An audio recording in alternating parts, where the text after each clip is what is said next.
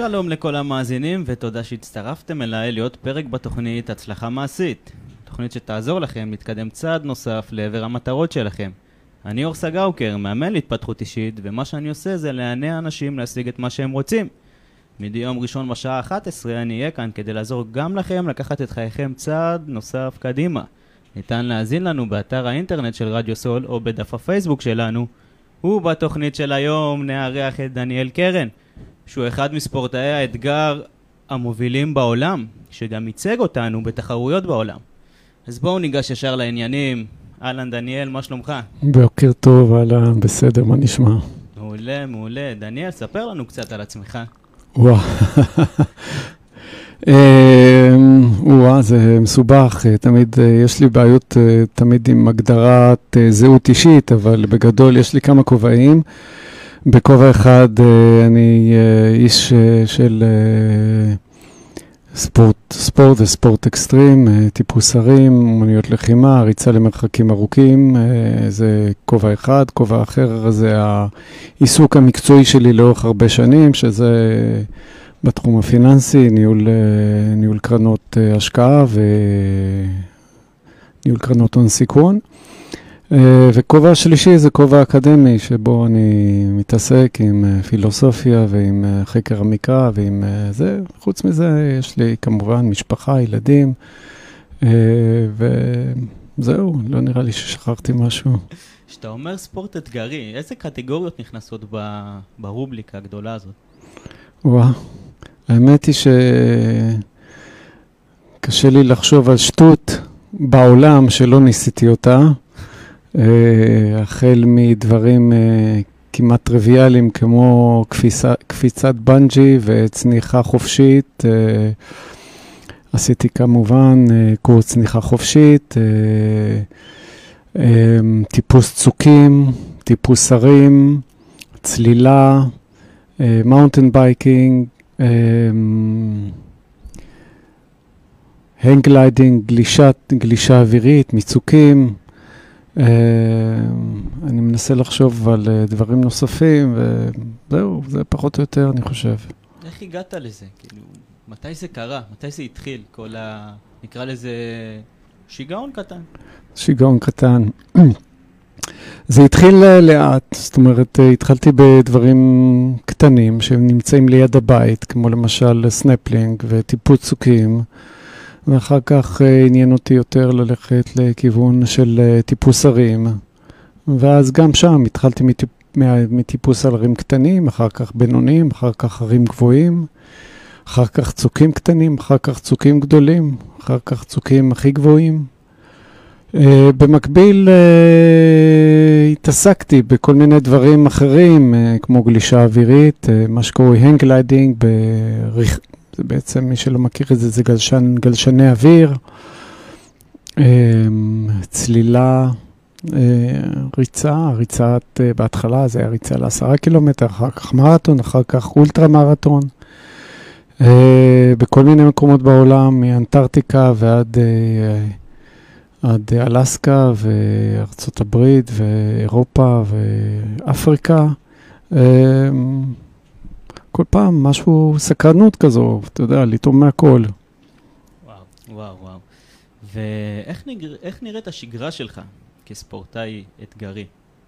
זאת אומרת, הספורט הוא כתחביב, מעבר לזה אתה עושה גם בפן העסקי, אתה גם מורה, אה, אתה גם מאמן, ועדיין אתה מצליח לשלב את הספורט האתגרי, שאני מאמין שלוקח לך תקופה של כמה חודשים עד מספר שנים כדי להתכונן לאותו אירוע, לאותו תחרות. איך נראה השגרה? איך אתה מצליח לשלב הכל? אמ, טוב, אז התשובה היא טיפה מורכבת, כי אנחנו מדברים על תקופה ארוכה מאוד של אה, בערך 25 שנה שאני מתעסק ב, ב, בדברים האלה, וב-25 שנה האלה קרו כל מיני דברים, החל מהולדת ילדים, דרך, ה, דרך הגדילה שלהם, דרך uh, העובדה שכיום הם כבר uh, ילדים גדולים ולא לא גרים איתי.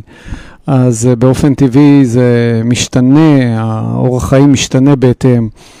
אה, הייתי אבל אומר, בתקופה שבה אני חייתי חיים רגילים, נורמטיביים, במובן המלא של המילה, כלומר, של ילדים ושל עבודה שמצריכה את הזמן שלי מ-9 בבוקר במשרד עד 6-7 כל יום במשרד. אז היום שלי היה נראה בכך שהוא התחיל מוקדם, כלומר, בדרך כלל הייתי מתחיל את האימונים שלי מוקדם מאוד בבוקר, הייתי מסיים את האימון בשבע בבוקר כדי לחזור הביתה ולהכין סנדוויצ'ים לילדים ולהלביש אותם ולדאוג שהם ילכו לגן ולבית ספר. ואז בעצמי ללכת לעבודה, ובעצם את עיקר האימונים הייתי עושה בשעות הבוקר המאוד מאוד מוקדמות. היום זה קצת שונה כמובן, כי הילדים לא זקוקים לי יותר, והם עצמאים, והם עושים את החיים, את החיים שלהם, ו... אז האימונים הם קצת שונים, נניח היום אני למשל מאמן בשעות הערב בדרך כלל, בשעות, אחר, בשעות הערב, ובסופי שבוע אני רץ בבוק, בבקרים. אבל זה, זה משתנה לאורך השנים, בדרך כלל התאמתי את עצמי לאורך החיים, לעבודה, למגבלות האחרות. בעצם היית צריך לדבר, לוותר על משהו, במקרה שלך זה היה שעות שינה, כדי לגרום לזה לקרות. כן, כן, הייתי, ויתרתי על שעות שינה, והייתי אומר, הייתי, ויתרתי על כל מיני דברים, אבל אני, לא, לא היו ויתורים גדולים מדי, למשל טלוויזיה לא ראיתי. אני חושב שמי שלא רואה טלוויזיה, by definition, מתפנות לו, מתפנה לו המון זמן. עכשיו, זה לא ויתור בעיניי, הוא אה, לגלוש מעט בסושיאל מדיה. זה שוב, מתפנה לך המון זמן. עכשיו, אם אתה לא קורא עיתונים, אני לא קורא עיתונים, אז מתפנה עוד יותר זמן. בקיצור, צריכה להיות מודעות, מודעות לזמן. ברגע שיש לך מודעות לזמן, ברגע שאתה מבין שאתה זמן קצוב בעולם הזה וזמן קצוב ביום הזה, אז אתה משתדל לא לבזבז אותו על דברים שהם חסרי טעם. וואו. בואו נעבור לצד הטכני של העניין. בוא נגיד, בוא ניקח סיטואציה שאתה מתכונן לאולטרה מרתון. איך נראה ההכנה? סוגי אימונים? כמה פעמים? בשבוע? זה מאוד משתנה, כלומר זה מאוד משתנה ואני חושב ששוב, מדבר, אני מסתכל על עצמי ואני מסיק מזה כל מיני מסקנות. א', כמו שאמרתי לך, אני רץ במסגרת מועדון רצי תל אביב. מועדון רצי תל אביב הוקם לפני 14 שנה, ואני רץ בצורה נניח עקבית כבר 20 שנה. אז מן הסתם יכול, היכולות שהיו לי לפני 20 שנה אינם, אותו, אינם אותן יכולות כמו שיש לי היום. וזה נוגע לא, לא רק לי, אלא לכל רץ. כלומר, למשל, כמה התאוששות הוא צריך. אוקיי, רץ צעיר, בן 25 או בן 30, יכול לרוץ כמעט יום-יום ברמת עצימות יחסית גבוהה, ורץ בן 50 לא יכול לעשות את זה, הוא צריך יותר זמן להתאוששות.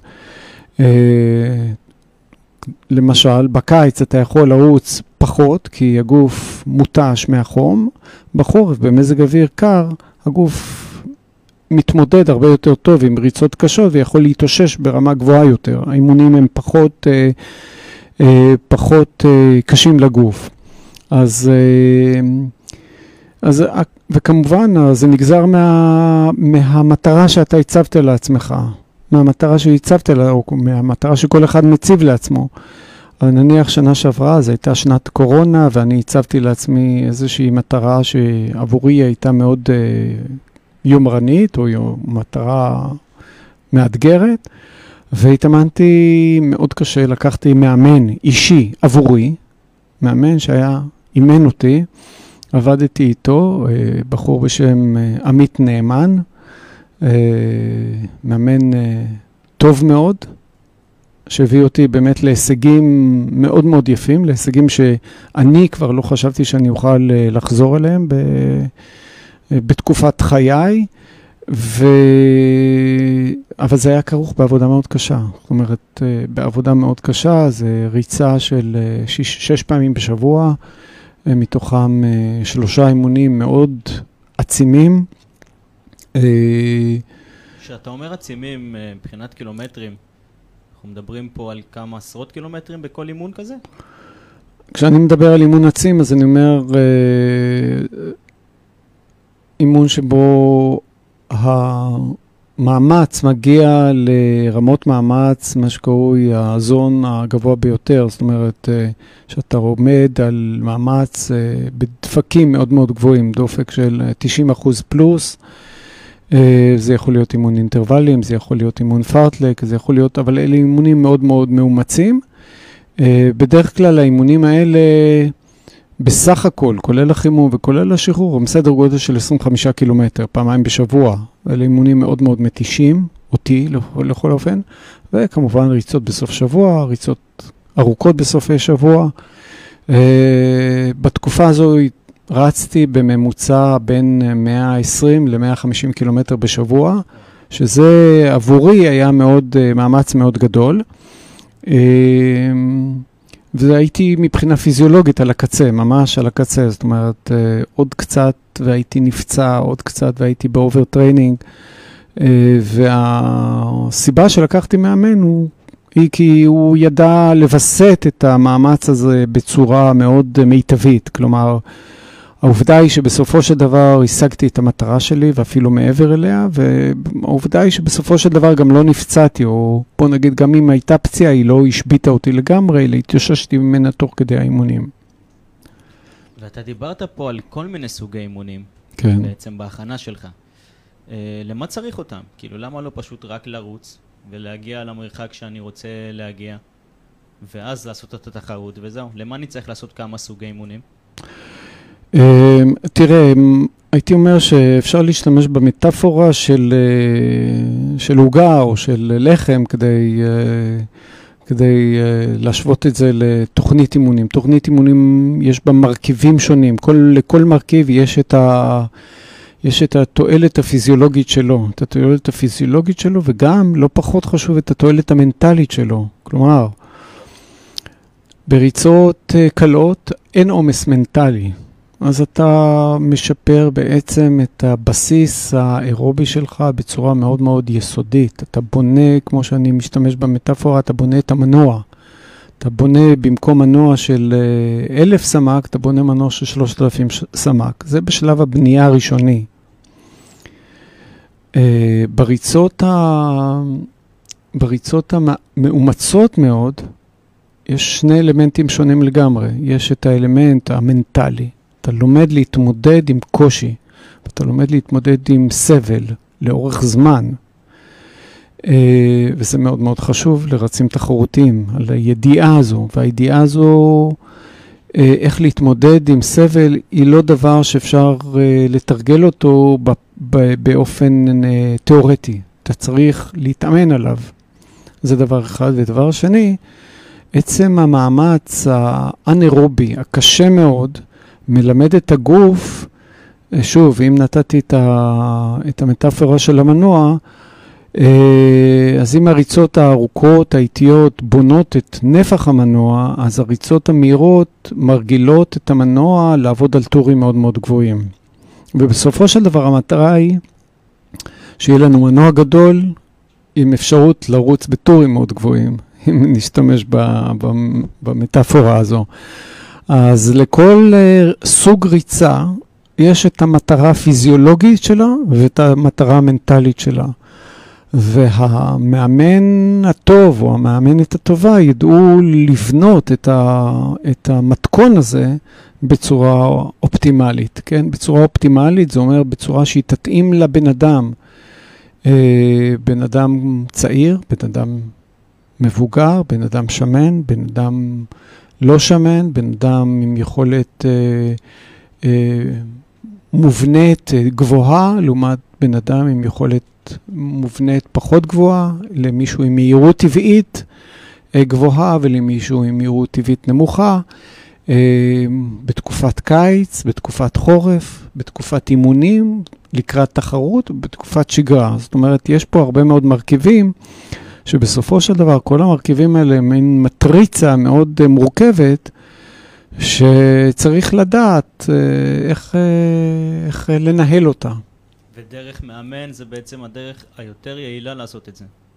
זה גם, כמו שהבנתי ממך, זה יעזור לנו להימנע מפציעות. אני חושב שדרך מאמן זה דרך מאוד טובה לעשות את זה, דרך uh, מאמן, והייתי אומר גם בקבוצה זה מאוד עוזר. יש אנשים... מה, היתרון באמת של ריצה בקבוצה? כי אני שמעתי, שמעתי את זה הרבה, שעדיף יותר נכון לרוץ בקבוצה, כי זה עוזר לנו להתקדם יותר. עכשיו, אה, איפה, איפה אני מתקדם יותר כשאני רץ בקבוצה? אני חושב שלקבוצה יש uh, כמה יתרונות, אבל לפני שאני אגיד, uh, אני, לפני שאני אגיד את היתרונות, אני רוצה רק להבהיר איזו נקודה ספציפית. שזה שבן אדם רץ בקבוצה, זה לא אומר שהוא לא יכול לרוץ לבד. הרבה אנשים אומרים לי, תשמע, אני אוהב לרוץ לבד. אני אומר להם, אין בעיה בזה, יפה מאוד, רוץ לבד. אבל תבוא להתאמן איתנו פעם בשבוע. זאת אומרת, אין, זה לא סותר את השני, זה לא בשר וחלב שאי אפשר לערבב אותם. אפשר לערבב אותם. יש בן אדם שיכול לרוץ, שאוהב לרוץ לבד, ואני אומר לו, תמשיך לרוץ לבד, זה נפלא בעיניי. נפלא בעיניי. אבל אתה רוצה להגיע ליעדים מסוימים, אתה חייב קבוצה. יש אנשים שאומרים, אני רץ רק בקבוצה. אני אומר גם, פנטסטי, אבל מדי פעם תהנה מהאיכויות, תהנה מהאיכויות של ריצה עצמאית, ריצה לבד, יש לה איכויות שונות. ואני חושב שהמיקס שה, הנכון, הבלנס הנכון בין ריצה בקבוצה לריצה לבד, זה, זה, זה, זה הייתי אומר, השילוב הנכון. עכשיו, לעניין התועלות בריצה בקבוצה, אז כמובן יש uh, לקבוצה מאמן. והמאמן הזה, אם הוא מאמן טוב, הוא יודע לנהל את הרצים שלו. לנהל אותם זה אומר לדעת ממי לבקש לרוץ מהר יותר, ממי לבקש לרוץ לאט יותר, למי, ממי, אה, ממי, למי להגיד לצאת למנוחה וממי להגיד, למי להגיד, תשמע, אתה פצוע ואתה חייב לעצור. כלומר, במובן הזה יש למאמן אה, יתרון מאוד גדול. מובן נוסף זה למי שצריך את המשמעת. הקבוצה נפגשת בימים ושעות קבועים. יש אנשים שזה לא משנה להם, שיש להם את המשמעת העצמית והם יקומו פעמיים בשבוע ב-6 בבוקר כדי לעשות אימון. אם יש קבוצה, בין אם יש קבוצה ובין אם אין קבוצה. אבל לרוב האנשים, המסגרת הזאת היא מסגרת חשובה, כן? לא לחינם אמרו חז"ל, לקבוע עיתים לתורה, אוקיי? כשאתה קובע עיתים לתורה או לריצה, אז בדרך כלל אתה, אה, אתה נאמן להם, במיוחד כשיש עוד חמישה או עשרה או עשרים אנשים שעומדים ומחכים לך. אז יש את המחויבות ההדדית הזו של כל הקבוצה. אה, והדבר הנוסף אה, זה העובדה שבאימונים העצימים, באימונים שבאמת הם אה, מאתגרים את הפן המנטלי, אז העובדה שאתה עושה את זה ביחד עם אנשים, זה מביא אותך או מאפשר לך להוציא מעצמך, לרוב האנשים, לא לכולם, אבל מאפשר להרבה אנשים להוציא מעצמם הרבה יותר מאשר הם היו מוציאים בכוחות עצמם בצורה, הייתי אומר, עצמאית. אומרת, כל הדברים האלה, אני חושב, אה, ויש עוד, אבל נעזוב את הדברים הנוספים, אבל כל הדברים האלה באמת נותנים איזשהו סוג מסוים של יתרון מאוד גדול לריצה בקבוצה.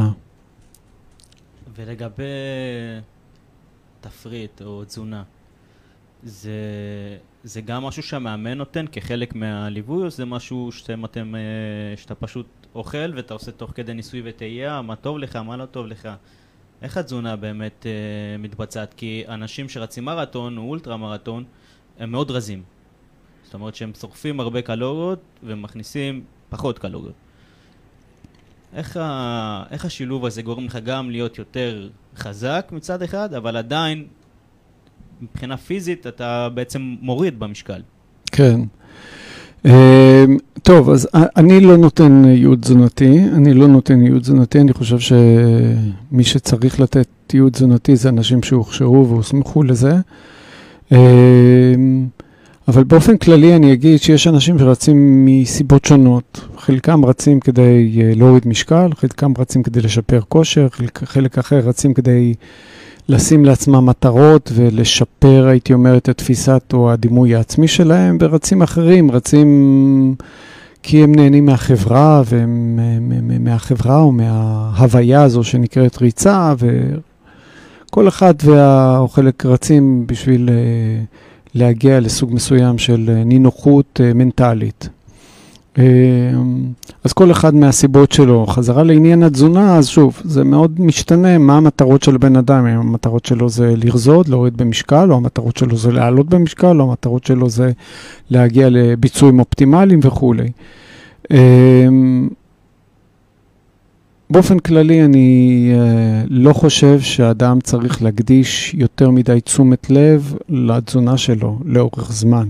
כן, יכול להיות שלנקודתית אפשר לעשות מאמץ מסוים, אבל לאורך זמן צריך לאכול uh, בצורה הגיונית ומאוזנת. Uh, וכל אחד לפי האידיאולוגיה שלו, זאת אומרת, אה, אנשים צמחוניים שיאכלו אוכל צמחוני בריא, ואנשים אה, שאינם צמחוניים שיאכלו אוכל לא צמחוני, אבל מאוזן, בצורה טבעית, הגיונית. הגוף שלנו מספיק אה, מתוחכם ומשוכלל כדי להתגבר על אי דיוקים, אי דיוקים בתזונה. למעט, מאוד, למעט במקרים מאוד קיצוניים שיש בעיה אקוטית לאדם כזה או אחר, אבל כהכללה הגוף שלנו יודע לקחת כמעט כל, כמעט כל מאכל ולייצר ממנו את מה שהוא צריך, להפיק ממנו את מה שהוא צריך. Uh, וקיצוניות בכל דבר, וכמובן גם בתזונה תהיה לו בריאה. זאת אומרת שזה מותאם אישית לפי הבן אדם, לפי המימדים, היעד, המטרה. בוא נלך דווקא דוגמה עליך. בהכנה לתחרות. אתה מקפיד יותר על חלבון, על פחמימה, על חמש ארוחות, על שלוש ארוחות, ארוחות גדולות, ארוחות קטנות, יש איזשהו סדר מובנה? אה, האמת היא, אני לא דוגמה כל כך טובה, כי אני מאוד אוהב אה, עוגות. אז אני את הבוקר פותח בעוגה, ובארוחת צהריים אוכל עוגה עם הקפה, ובארוחת ערב עוגה, בין לבין קצת גלידה. Uh, ואני באופן כללי uh, לא מאוד מקפיד uh, לא על, ה, על התזונה שלי וגם לא על אורח חיים מאוד מאוד בריא. כהכללה אני אומר את זה. אני חושב שקיצוניות היא לא טובה. לא ב...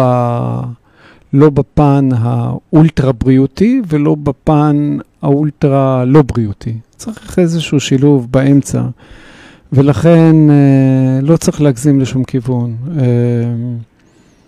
אז קשה לי להגיד, אני אף פעם לא חושב על מה אני אוכל, אני לא חושב שאני, אוקיי, עכשיו אני צריך לאכול חלבון, אני אוכל מה שבא לי.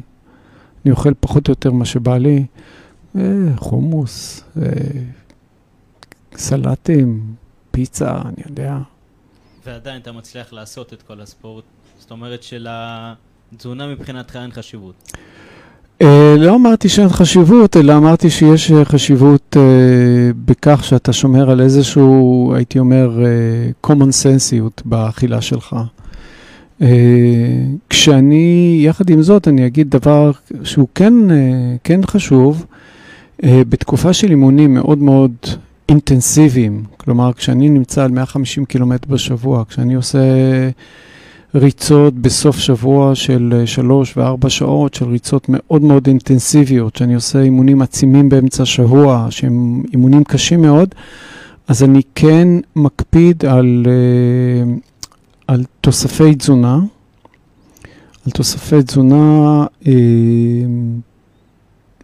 לא בגלל שיש לי איזושהי אה, הוכחה ניצחת לזה שהם חשובים, אלא בגלל שאני חושב שכדי אה, להיות on the safe side, כמו שאומרים, אז כן אה, כדאי למצות אותם. למשל, אני אה, בתקופה של אימונים כאלה אני אוכל סלק. הסלק עוזר לי להתאוששות בין אימונים, ובמיוחד כשיש אימונים קשים מאוד, אז הסלק מאיץ את ההתאוששות שלי. אני לוקח מולטי ויטמינים, אה, אני לוקח אה, BCAA, אה, זה פחות או יותר הכל, לפעמים אני, אולי קצת מגנזיום לפעמים בימים מאוד מאוד חמים או בתקופות של ריצות ארוכות מאוד חמות. וכשאני מתאמן גב אל גב, כלומר אם יש לי נניח ביום שישי ריצה של 30 אה, קילומטר, ביום שבת 30 קילומטר, ביום ראשון 30 קילומטר, אז אני אקפיד גם על חלבון אה, יותר ממה שאני יכול לאכול, כלומר, אני אקח שייק חלבון. אבל זה באמת, אה, אני מסתכל על השנה האחרונה, היו אולי אה, חמישה, שישה אירועים כאלה שעשיתי את זה. כי בדרך כלל אני לא, אני, אני שומר את הדברים האלה באמת רק לתקופה של מאמץ מאוד מאוד אינטנסיבי. וביום התחרות, יש לך איזושהי שגרת תזונה מסוימת? להכין את הגוף, להכין uh, את עצמך למאמץ כזה? אמ, ביום, תראה, לפני, אני, כשאנחנו אומרים תחרות, אז בואו נהיה ספציפיים יותר. לפני עשרה קילומטר אין שום הכנה, כן? בערב לפני אני לא אשתה אלכוהול למשל, בערב לפני, ואני לא אה, אה, יאכל דברים לא שגרתיים, אה, אבל לא תהיה שום הכנה.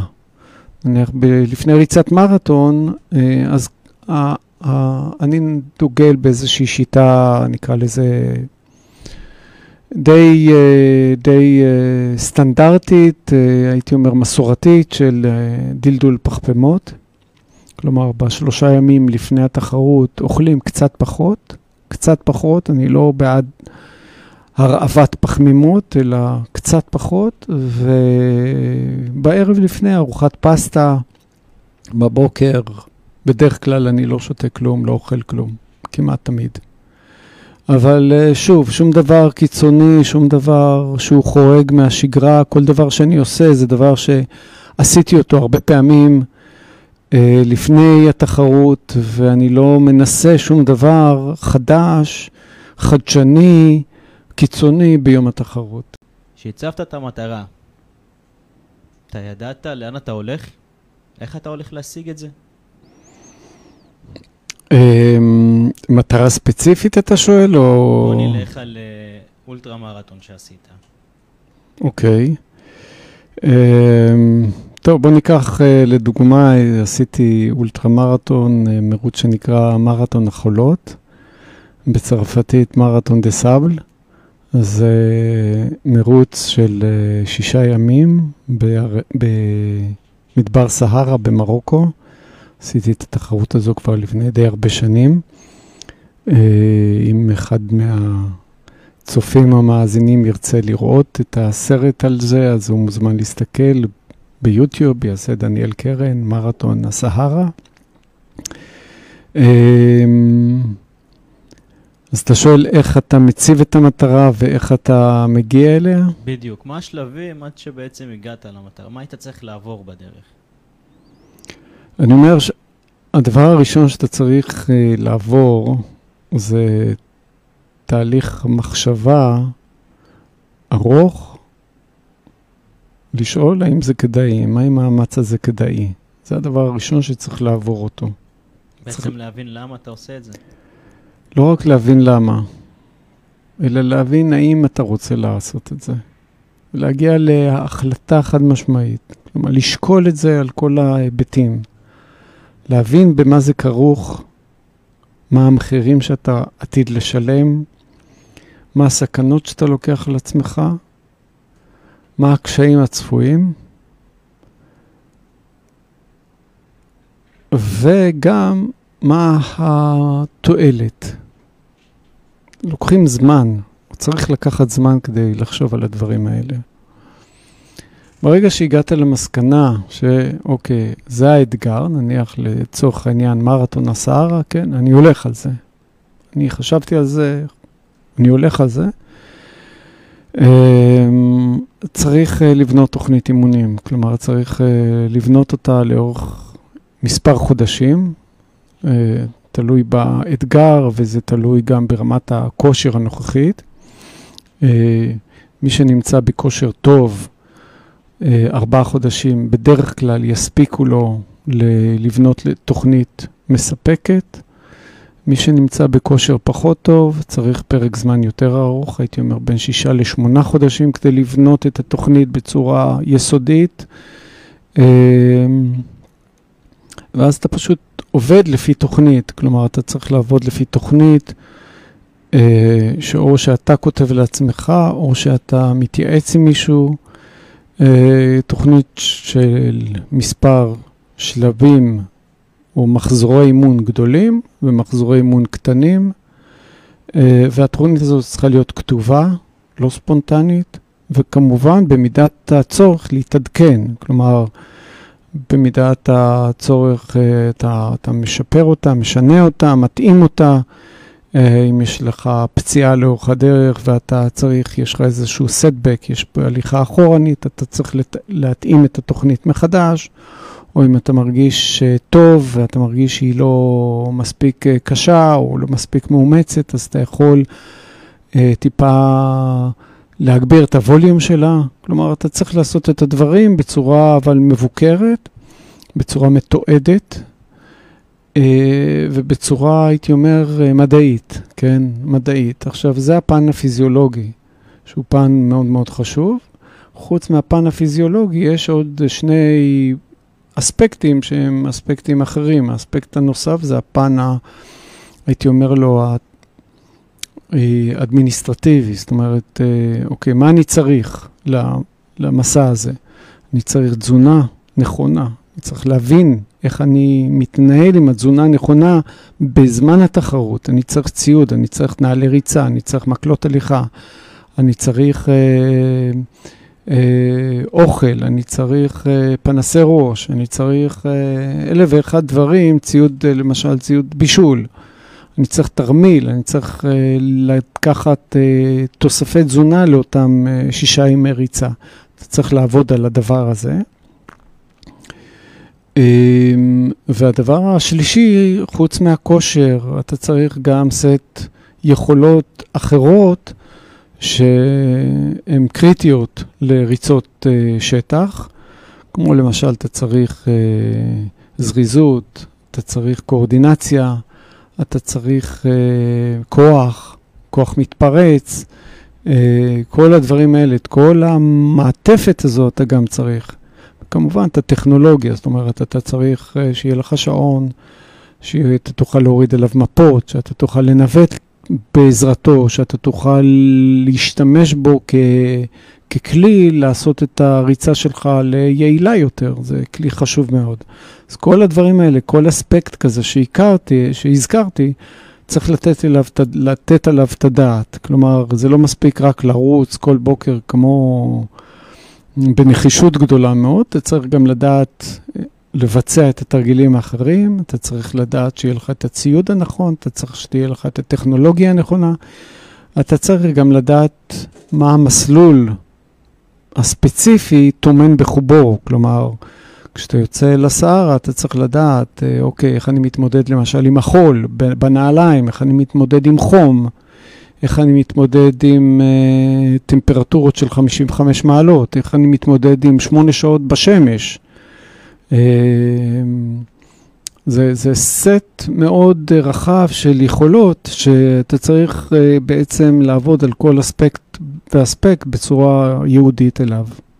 היו לך גורמים חיצוניים שעזרו לך, כמו המאמן, אה, אנשים אחרים שעזרו לך להביא את הציוד לשם, לסחוב את הציוד לשם, אה, לתכנן את המסלול? תראה, ספציפית המרתון אה, בסהרה זה מרתון, אחד מהמרתונים, הייתי אומר, המדוגמים ביותר בעולם. צריך להבין שכשאני עשיתי את המרתון הזה, היינו 700 רצים. אה, וחוץ מה-700 רצים היו אה, אלף אנשי צוות עם מטוסים ומסוקים וג'יפים, וזו הפקת, הפקה עצומה, הפקה מאוד מאוד עצומה. כלומר, המרתון עצמו הוא אירוע מאורגן בצורה מופתית. אה, אבל את הפן שלי, האישי, הייתי צריך לדאוג לו באופן עצמאי. אז כמובן לקחתי ייעוץ uh, תזונתי. נפגשתי עם יאיר קרני, שהוא גם בעצמו היה אלוף ישראל במרתון, נדמה לי 23 פעם. אז הוא נתן לי את הייעוץ התזונתי. ולגבי תוספי תזונה, נפגשתי עם מי שהיום מספק את התוספי תזונה בארץ. ולגבי נעליים ובגדים וציוד אחר, ו...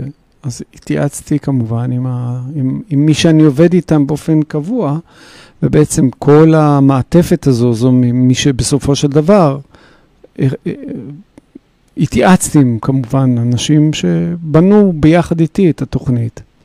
ולקח לך ארבעה חודשים אה, להשיג את המטרה?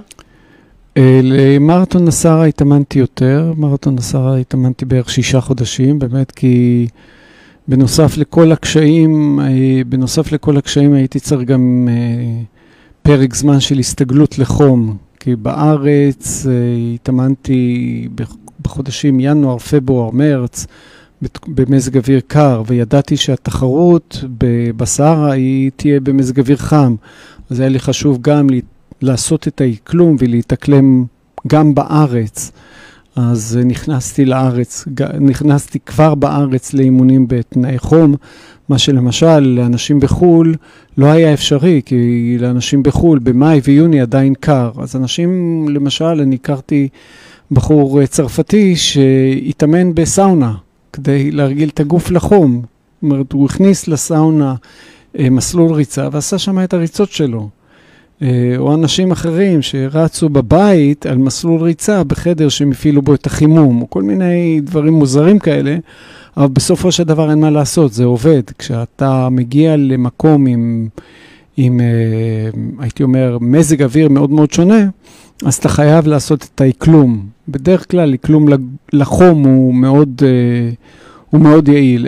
כלום לקור הוא לא רלוונטי, כי הגוף מתפקד באופן טבעי יותר טוב בקור. אמ, אבל אני אתן דוגמה אחרת, אה, נניח אה, כשעשיתי אולטרה מרתון באברסט, אז הריצה באברסט מתחילה בגובה של 5,400 מטר, שזה גובה שבן אדם אה, רגיל לא יכול, מתקשה מאוד בהליכה בגובה הזה. עכשיו, ב-5,400 אתה צריך להתחיל לרוץ אולטרה מרתון, אז אתה צריך, אה, רצוי שאתה תרגיל את הגוף, תעשה לו מה שקרוי אקלום לתנאי גובה. ואקלום לתנאי גובה זה תהליך ארוך. אז למשל, כדי, לפני האולטרה מרתון באברסט, הלכתי למכון וינגייט, יש במכון וינגייט מין אקווריום כזה, שיש בו מסלולי ריצה, והאקווריום הזה הוא בעצם חדר היפוקסי, כלומר זה חדר שמדמה תנאי גובה. ואז הייתי הולך לשם מדי יום ורץ על המסילה בתנאי גובה, שעתיים, שלוש, לפעמים ארבע, לפעמים הייתי ישן שם.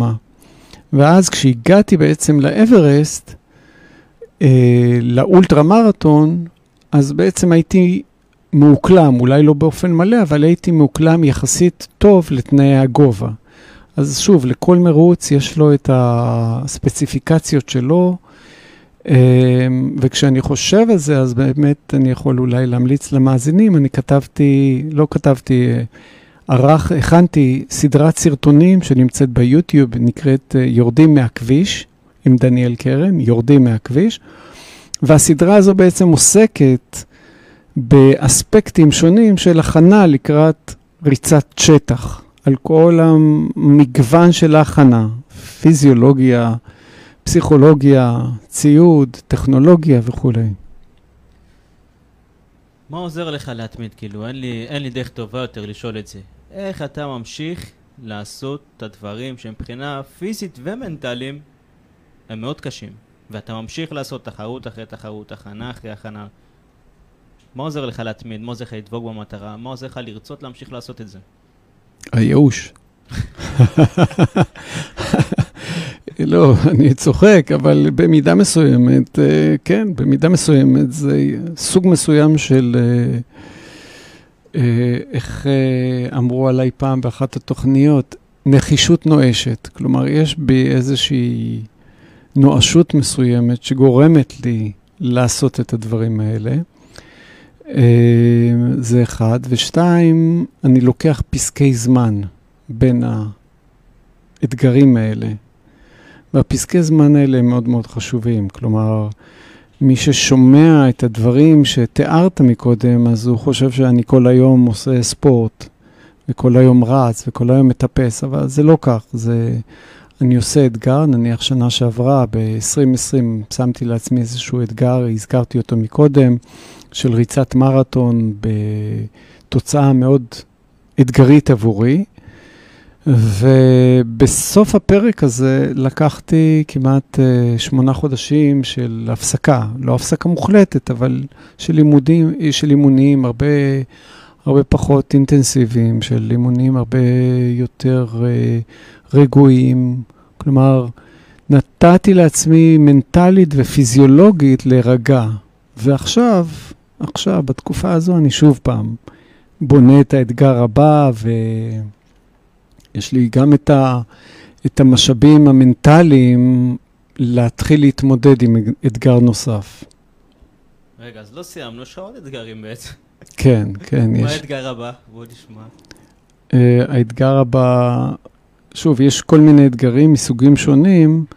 יש אתגרים בתחום הספורטיבי ויש אתגרים בתחומים אחרים. אגב, לא... אתה, אתה עובד עם כמה אתגרים בו זמני, או שאתה עובד ספציפית על אתגר מסוים, מסיים אותו ורק אחר כך מתחיל את האתגר השני? אז uh, לפעמים יש אתגרים מסוגים שונים, וכשיש אתגרים מסוגים שונים, אז אני יכול לשלב ביניהם. הם דווקא יכולים להפרות אחד את השני. למשל, עכשיו אני עסוק בכתיבה. בכתיבה אקדמית. אז uh, הריצה דווקא מפרה את המחשבה שלי. כלומר, כשאני יוצא לריצה לבד בשטח, הרבה פעמים עולים לי רעיונות ועולים לי כיווני מחשבה שעוזרים לי בכתיבה האקדמית. Uh, אז במובן הזה אני לא רואה סתירה, אלא אני רואה נהפוך, אני רואה דווקא הרמוניה ושילוב טוב ומפרה הדדית. Uh, מבחינה פיזיולוגית אני תמיד לוקח אתגר אחד, מתמקד בו, מסיים אותו, ולוקח אחריו פסק זמן ארוך, ארוך, אני מדגיש את זה, פסק זמן ארוך של מספר חודשים, להתאוששות ממנו. התאוששות uh, פיזית ומנטלית. Uh, וספציפית עכשיו אני מתכונן למרתון uh, בערי האטלס, נקרא טרנס אטלס מרתון. זה מרוץ רב-יומי בערי האטלס, שעומד לקרות uh, פחות או יותר בעוד חודשיים. ו... אתה בשיא ההכנות? ואני בשיא הכנות עכשיו, כן, האמת היא, אני בשיא הכנות. שלפנו אותך באמצע אימון, אימון בוקר. לא, האמת היא, ש...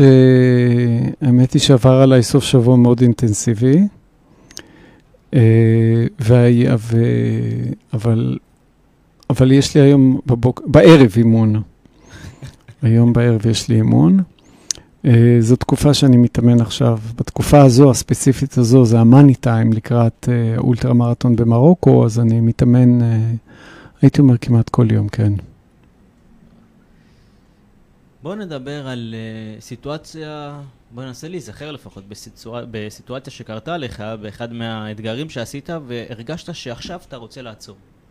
ולא עצרת והמשכת. איך זה קרה? מה, מה עשית? איך דיברת על עצמך ש... שאפשר לך להמשיך ולסיים את אותו אתגר? לא קרה. לא קרה. לא. וזה, וזה, איך זה קורה? כי עוד פעם, האתגרים הם מאוד... Uh... כן. אז אני אגיד לך, אני אגלה לך את הסוד, את הסוד הגדול. והסוד הגדול, אם אתה זוכר, בתחילת השיחה שלנו, אמרתי לך שאני, אחד הדברים הכי חשובים ב, בכניסה לתוך אתגר, זה לקחת, זה לקחת את הזמן כדי לשקול את ה... לשקול את כל מה שכרוך באמירה כן לאתגר הזה. כלומר, מה המחירים המנטליים, מה המחירים הפיזיולוגיים, מה הסכנות, מה המחיר הכלכלי, אה, מה התועלות, למה אני עושה את זה, האם זה כדאי, האם זה לא כדאי. את כל השאלות האלה אני לוקח באמת פסק, פרק זמן מאוד ניכר כדי לשקול את הדברים על כמה שאפשר, על כל ההיבטים שלהם. ברגע שאני מגיע למסקנה, אוקיי, אני חושב שזה כדאי, אני הולך על זה, אני לא פותח יותר את השאלה הזו. כי זה מה שמתיש את האנשים יותר מהכל. הפקפוק, ההיסוס, הספק. מבחינתך קיבלת החלטה, וזהו. ברגע שאתה מקבל החלטה, אתה לא שואל האם זה כדאי, אתה לא מפקפק בזה, אחרת ההיסוס הזה שואב ממך את כל האנרגיה. ומתי השאלות האלה מגיעות? השאלות האלה מגיעות בדיוק ברגעי הקושי הכי גדולים. הן לא מגיעות כשאתה נמצא בשיאך, הן מגיעות ברגעי הקושי. וברגעי הקושי אתה הכי חשוף, הכי פגיע, הכי נוח לשבירה. בדיוק ברגעים האלה. ולכן כשעולה קצה קצה של השאלה הזו, אני דוחה אותה. אני לא מתמודד איתה.